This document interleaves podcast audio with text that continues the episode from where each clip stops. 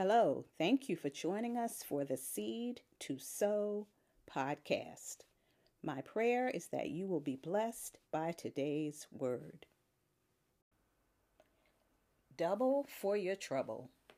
Zechariah chapter 9, verses 11 through 12.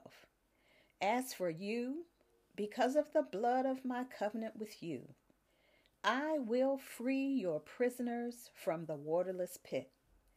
Return to your fortress, you prisoners of hope.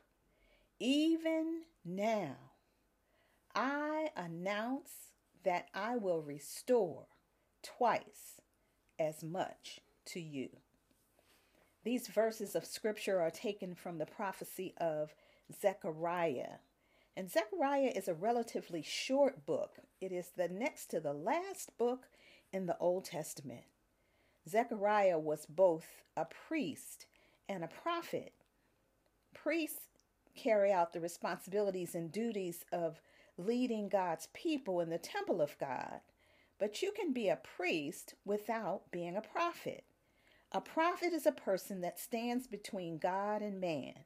A prophet is God's mouthpiece, and he or she speaks about what is to come. It is said that Zechariah was a very young man when he was called to be a priest and a prophet, to carry out these two very important ministries. Zechariah's name means God remembers. And if you don't take anything else from this message, I want you to take this. God remembers.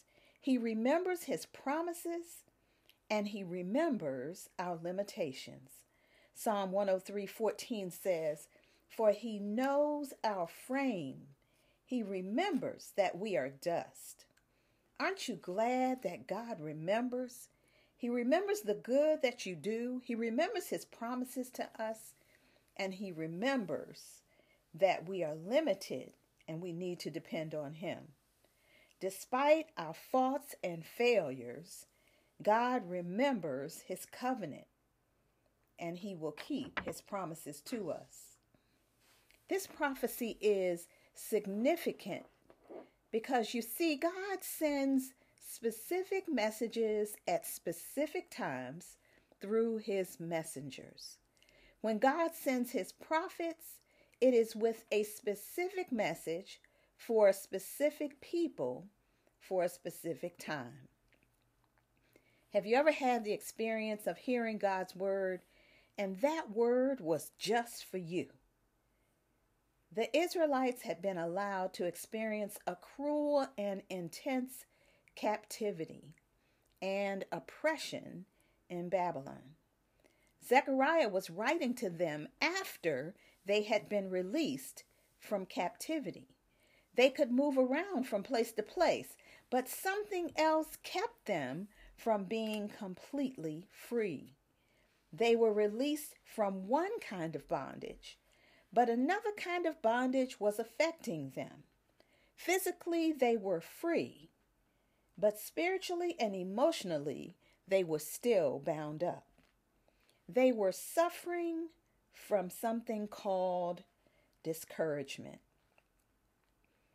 A few years ago, I went to a funeral in St. Louis with my parents, and I saw so many relatives, so many cousins I hadn't seen in a long time. I had a chance to talk to one of my cousins. He is a first cousin. He's the son of my mother's brother. And he calls himself Red, but his real name is Johnny. When I saw him, I remembered how excited my parents had been when they spoke of him, because he had gotten saved recently, and he had been through alcohol and drug addiction, and it seemed like he had finally had a breakthrough. When they had last seen him, he had been so excited, and the light of the Lord had been on his face, and he was such a different person. He had that glow of someone who had just been delivered.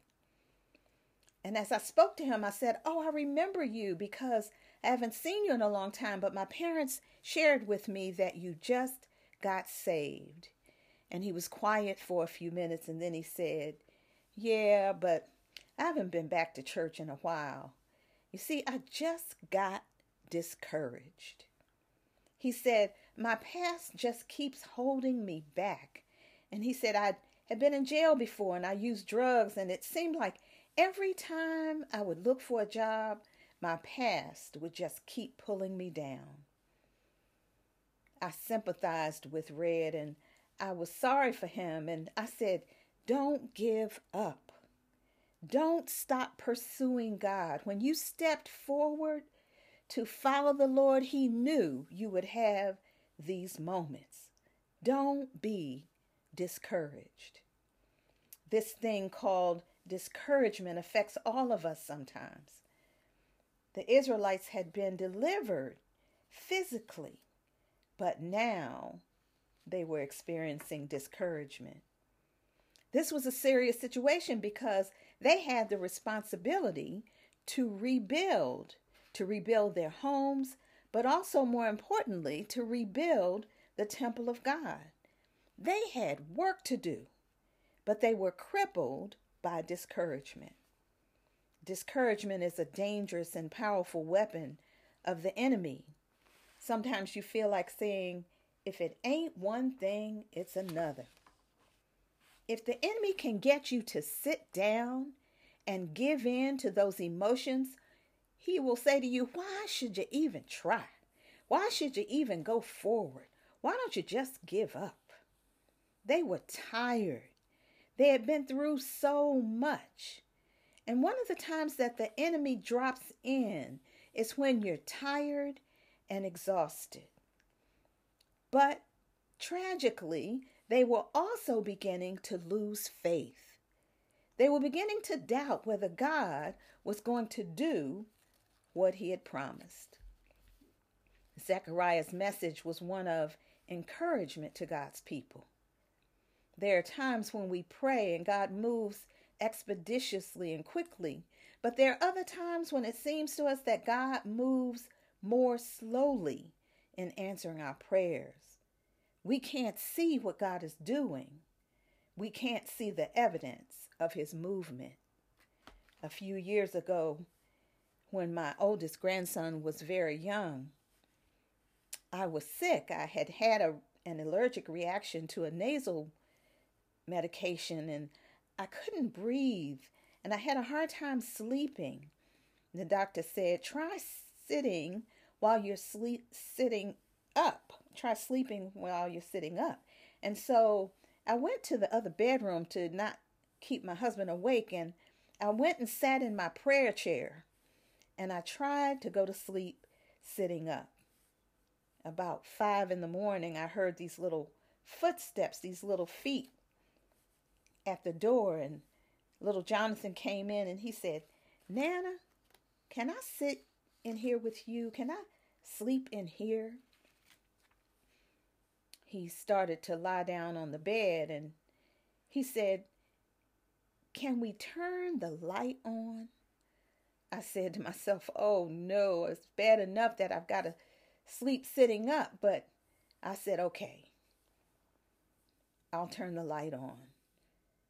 I got up slowly and I turned on the light and sat back down. After a few minutes, Jonathan said, Nana, you can turn the light off now. I can still see you in the dark. I just needed a little light in my mind. There are times when we cannot see what God is doing. The Spirit comes and visits us and puts a little light in our minds.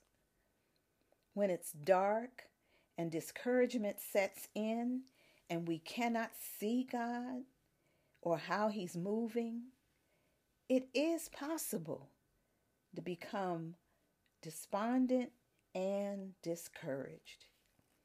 There were 3 things Zechariah wanted them to understand.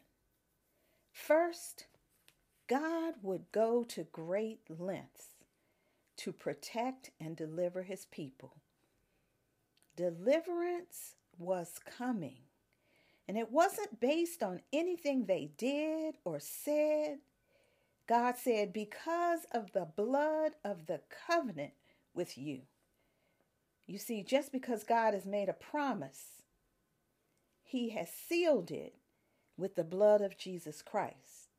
And for that reason, deliverance is coming.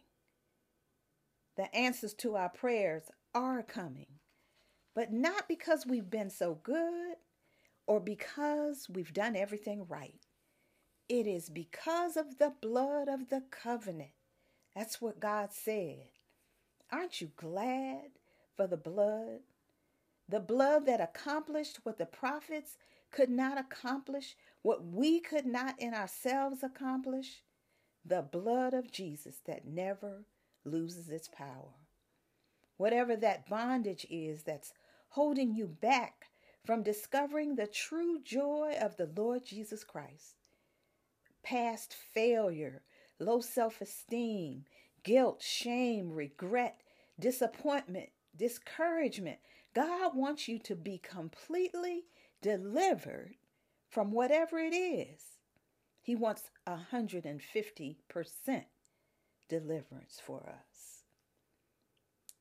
The second thing Zechariah wanted the people to know is that God wanted his people to come back to him. He said, "Return to your fortress, O prisoners of hope." In other words, come back to me with your whole heart. Don't come like you did the first time. I want your whole heart.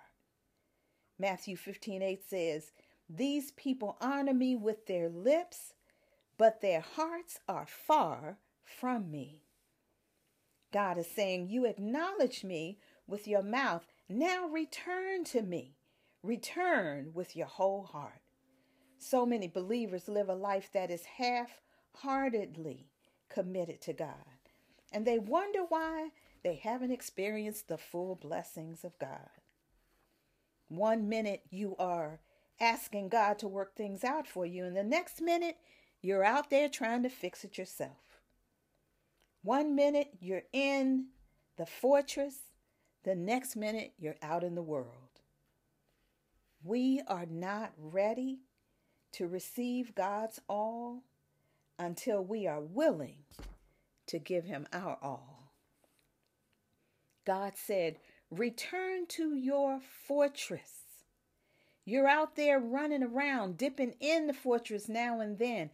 Come in the fortress. Stay in the fortress. You see, a fortress is a place of extraordinary protection and safety. A fortress is a large place where you're protected, but there's also room to move around in there. There's provision in there. God has all you need in the fortress, what you need on the inside and on the outside. When you get in the fortress, you find out that my God really will supply all your needs according to his riches and glory. When you get in the fortress, you find out, like it says in Psalm 91, he who dwells in the secret place of the Most High shall abide under the shadow of the Almighty. Return to your fortress. Return with your whole heart. You'll find your purpose in the fortress. You'll find your peace in the fortress. You'll find out, like it says in Psalm 138, he really will fulfill his purpose for you. When you make up your mind that you want him with your whole heart, not just things from him, when you return to your fortress, the power of God dwells in there. The Spirit will fill you up in that fortress. The third thing was this. He said, even now. God wanted them to know that it wasn't too late for his promises to be fulfilled. He said, even now. Even now. After everything you have been through.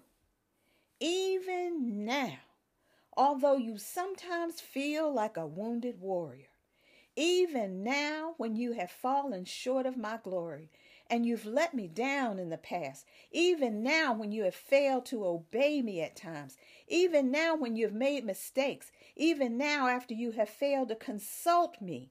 Even now when you didn't stop to think about me for what I've already done. And you didn't stop to thank me. Even now, God said, I announce. When God announces, we need to sit up and take notice.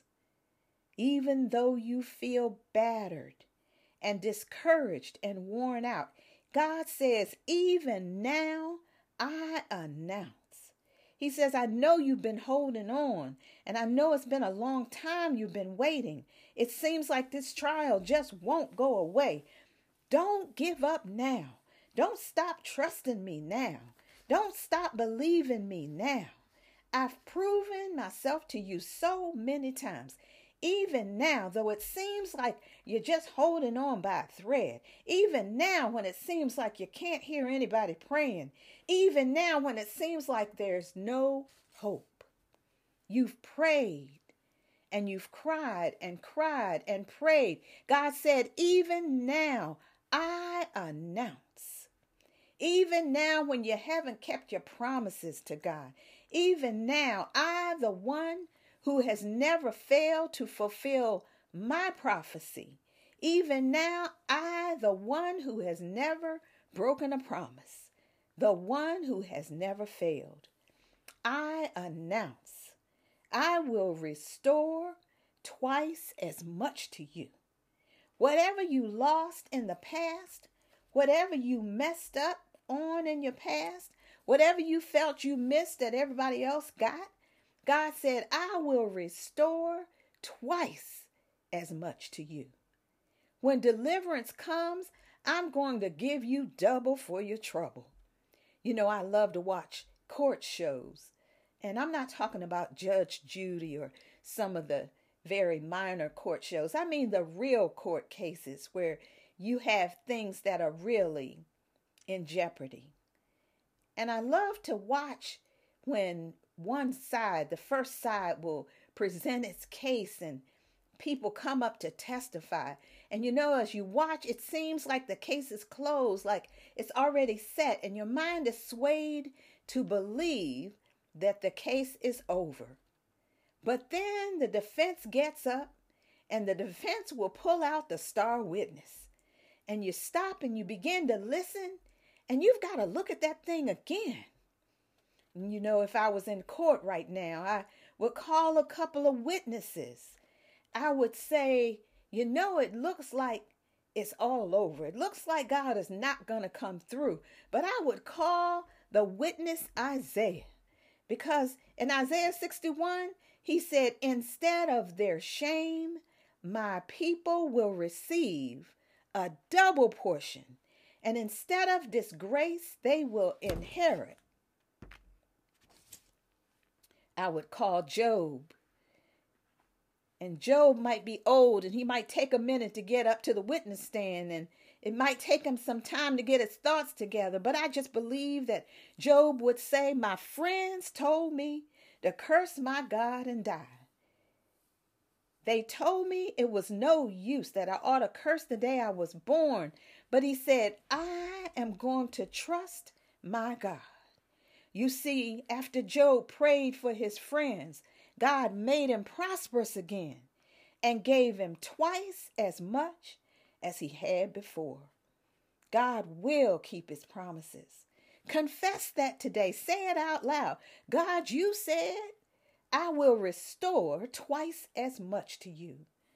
Now, some of you will hang up the phone and you'll leave this message and you won't grab hold of this promise.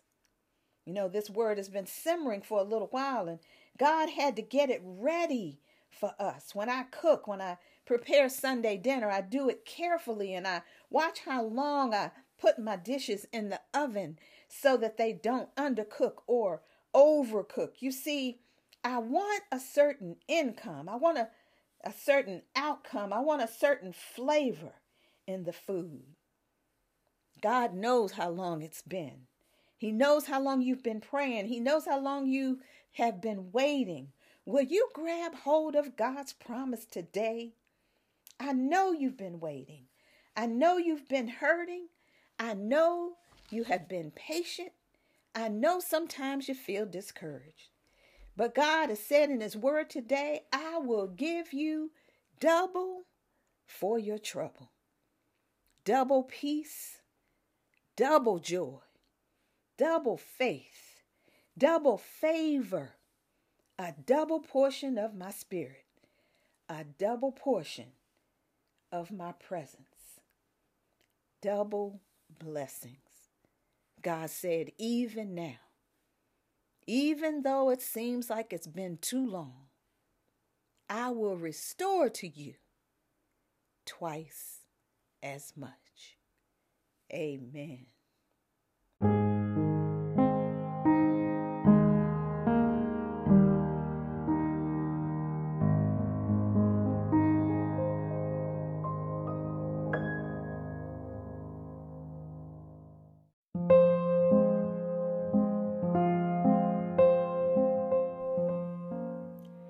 Join us again next week for the Seed to Sow podcast with Reverend Lisa Weathers Hall. You can also reach us by email at seedtosowministry@gmail.com. SEEDTOSOW ministry@gmail.com. God bless you.